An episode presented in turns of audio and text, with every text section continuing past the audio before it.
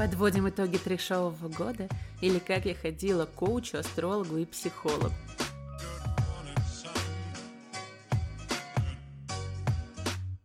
Всем привет! Меня зовут Иоланта, и это последний выпуск третьего сезона «Куда бежишь?», где мы с вами вместе Пытаемся найти тот самый пресловутый life-work balance и научиться наконец отдыхать. И меня с вами, котятки, не было почти месяц. Это было не специально, и мне очень жаль, что так получилось. И еще больше жаль, что я сейчас появляюсь в одном выпуске, а потом опять пропаду на несколько недель. Просто получилось так, что я не слушала своего психотерапевта и умудрилась неправильно отменить противотревожные таблетки. И схлопотала синдром отмены, который длился вот весь этот период период. Главный инсайт этого выпуска – слушайте психотерапевта и делайте только так, как он вам сказал. Я принимала таблетки 5 месяцев, а нужно было их принимать 6, и умудрилась с них сойти не так плавно, как нужно было, и поэтому что у меня происходило? У меня была просто тошнота от мяса, я не могла его видеть, даже курицу, вообще ничего. У меня были бессонницы, у меня начались панические атаки, у меня была жуткая тревожность, и я чувствовала себя потрясающе отвратительно. И, кстати, кстати, еще один момент важный, как мне кажется, если вы когда-либо решите обратиться за помощью к медикаментам. Важно сходить с таблеток в очень спокойное и приятное время. Оно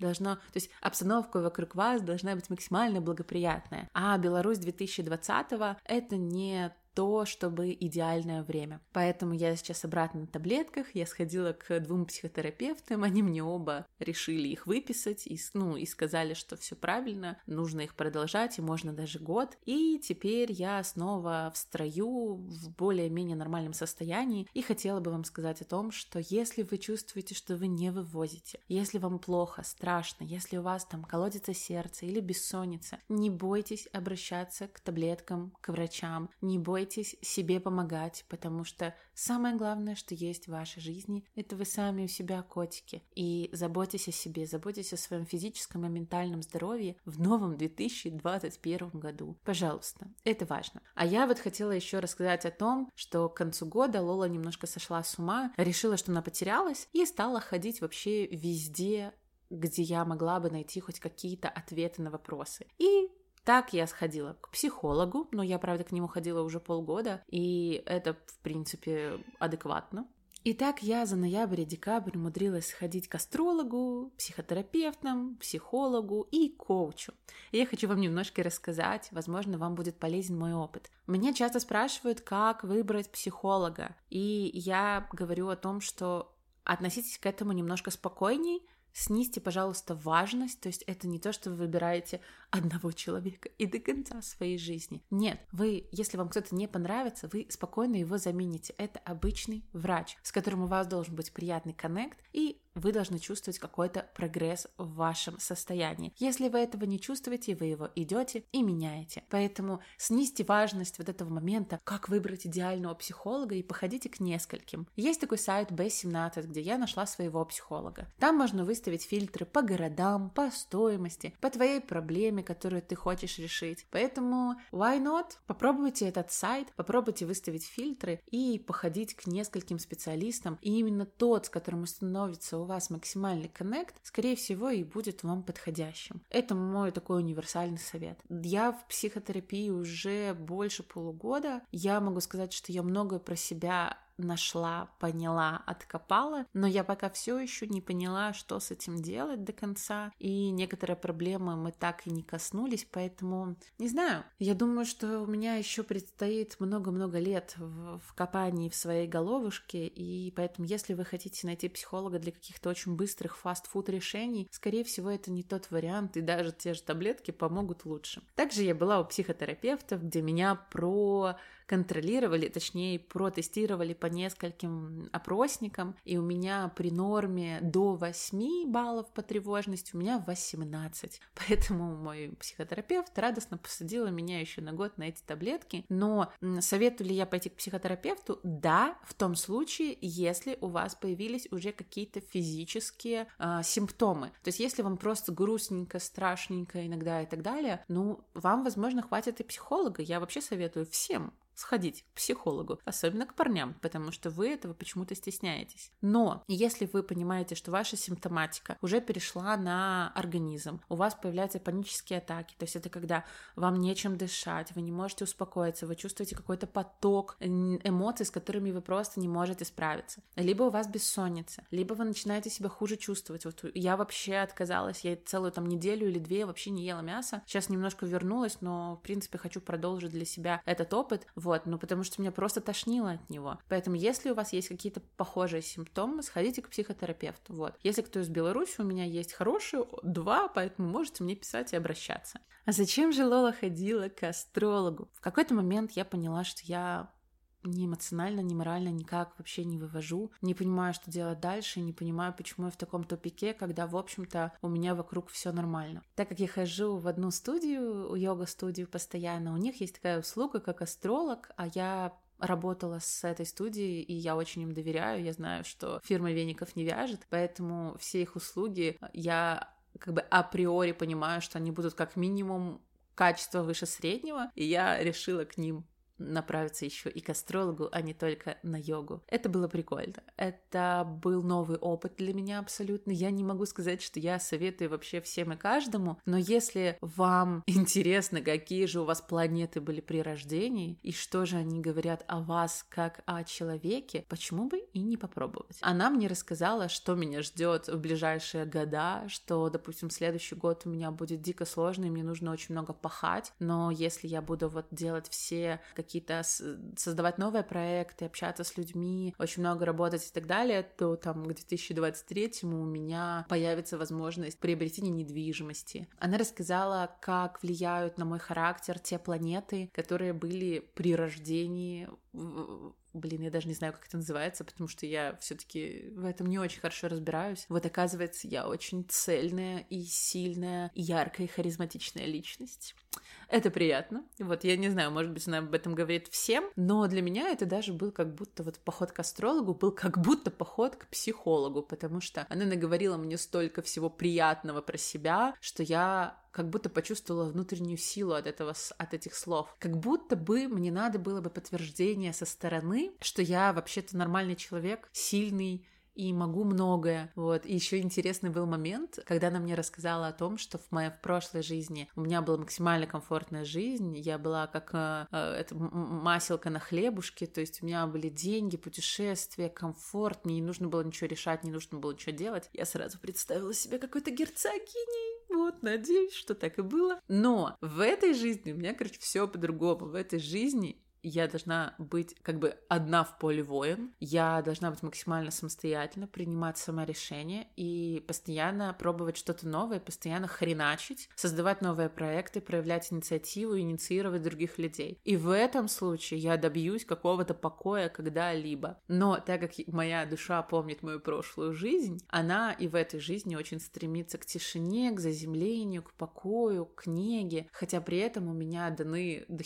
хрена ресурсов для того, чтобы делать какие-то великие вещи. Мне кажется, когда ты слышишь такие вещи, работать становится как-то интересней, и ты начинаешь немножко больше в себя верить, поэтому я бы сказала, что поход к астрологу — это не то, во что нужно верить на сто процентов, но это то, что дает тебе небольшое подкрепление и помогает поверить в себя. Вот. Я еще ходила к коучу. Коуч я до сих пор не совсем разобралась, э, что это за такая техника. Это не психолог. Он не копается в твоем детстве, он не разбирает с тобой проблемы, но он задает такие вопросы и пробует такие техники, что благодаря правильно заданному вопросу в правильное время, ты начинаешь копаться в себе и начинаешь понимать, а что же тебе действительно нужно. И я могу сказать, что за три сессии с коучем я продвинулась даже где-то больше именно в своей работе, в понимании, что делать дальше, чем с психологом. То есть, если с психологом ты копаешься в своих, допустим, личных травмах, и это тоже очень важно, но это долгий процесс, то с коучем скорее ты приходишь к пониманию, что делать со своей карьерой, бизнесом, жизнью. То есть ты получаешь изнутри себя, благодаря вопросам, правильные какие-то ответы для себя, именно правильные. И коуч никогда тебе не советует что-то, а именно помогает найти свой путь. Поэтому для меня а, вот именно коуч стал открытием года, и я могу посоветовать всем, кто хочет создать свой бизнес или уже создал и пытается понять, куда двигаться дальше. Я прям могу посоветовать вам найти неплохого коуча и попробовать этот вид э, терапии, если это можно так сказать. Как это проходит? Обычно это где-то час сессия, ты садишься напротив психолога, но немножко отворачиваешься от нее и смотришь в сторону, потому что как-то так это лучше помогает, и она зада... и, и у тебя есть какой-то запрос, а она задает по этому запросу вопросы, и ты просто выпадаешь от того, что ты вообще не задумывался об этом в своей обычной жизни. Вот, поэтому коуч я очень советую. И еще хотела вот подвести такие небольшие итоги того, что я поняла за этот год, что получилось за этот год. Как вы видите, меня постоянно из стороны в сторону фигачило. Я постоянно искала какие-то ответы, потому что когда в стране происходит такое, когда в мире происходит такое, ты начинаешь искать ответы внутри себя и хочешь дать себе какую-то внутреннюю опору. И именно ради этой опоры я и начала вот походы по психологам, психотерапевтам, коучам, астрологам. И на самом деле вот я к концу года, вот сейчас 30 когда я записываю. И, возможно, сегодня же мы это успеем выпустить, потому что я хотела услышаться с вами в этом году. Я понимаю, что я подхожу к концу года довольно наполненной как каким-то смыслом и пониманием, чего я достигла и куда мне идти дальше. А это многого стоит. И я хотела еще вот рассказать, что если вы читали Полиану, такая детская книга про девочку, которая всегда радовалась в любой ситуации, а может быть, вы читали где-нибудь в Инстаграме каких-нибудь блогеров, которые советуют это делать. Я с ними согласна. Постоянно даже в темноте, даже в самой плохой ситуации нужно искать хорошее. Так вот, я бы хотела быстренько рассказать, что же хорошего случилось у меня за этот год. Во-первых, мы с вами наслушали 50 тысяч прослушиваний подкаста, за что я благодарна вам, каждому. Спасибо вам большое, если вы советовали меня кому-то другому или, может быть, писали где-то в социальных сетях. Вы явно помогли, поэтому спасибо, спасибо вам огромное. В моем агентстве теперь есть 12 15 человек, и причем клиенты довольно крупные, все интересные, все любимые, и от этого становится тепло, как будто мы наконец начали делать что-то правильно, а не браться за абы что, абы все и страдать потом от этого. Вот это, кстати, один из инсайтов этого года, брать только те проекты, которые тебе ментально, морально нравятся и интересны, и никогда не брать их, потому что ты боишься, что не будет денег на зарплаты. Мы почти закончили ремонт, и мы бы его закончили, если бы не случился ковид или декабрь не оказался самым трешовым месяцем у строителей. Поэтому мы все еще без входной двери и ламината, но зато у нас появилась дверь в туалет, что очень-очень-очень приятно. Проведя без этой двери почти два года, я могу сказать, что это какой-то новый и волнующий этап в моей жизни. Я побывала в Исландии, перелетела океан, и в этот момент я поверила в то, что я могу вообще увидеть весь мир, и я могу заработать на все, что хочу. И это было восхитительно. Даже не сама Исландия, а в этот момент перелета через океан, я помню, я смотрела в эти круглые окошко и думала, вау, это ты сделала, ты, ты смогла. Это было круто.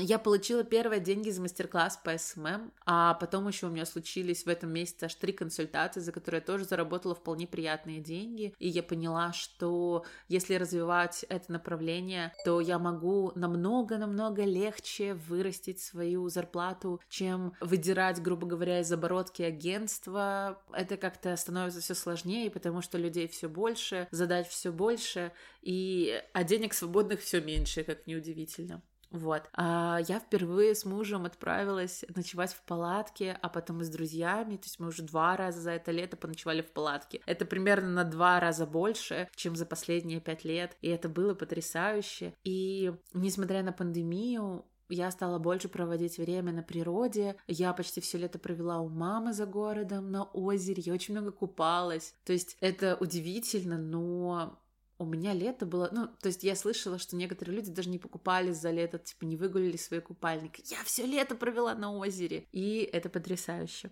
Я много проводила время с друзьями, и я прочла больше 40 книг, и вернула себе любовь э, и возможность к чтению.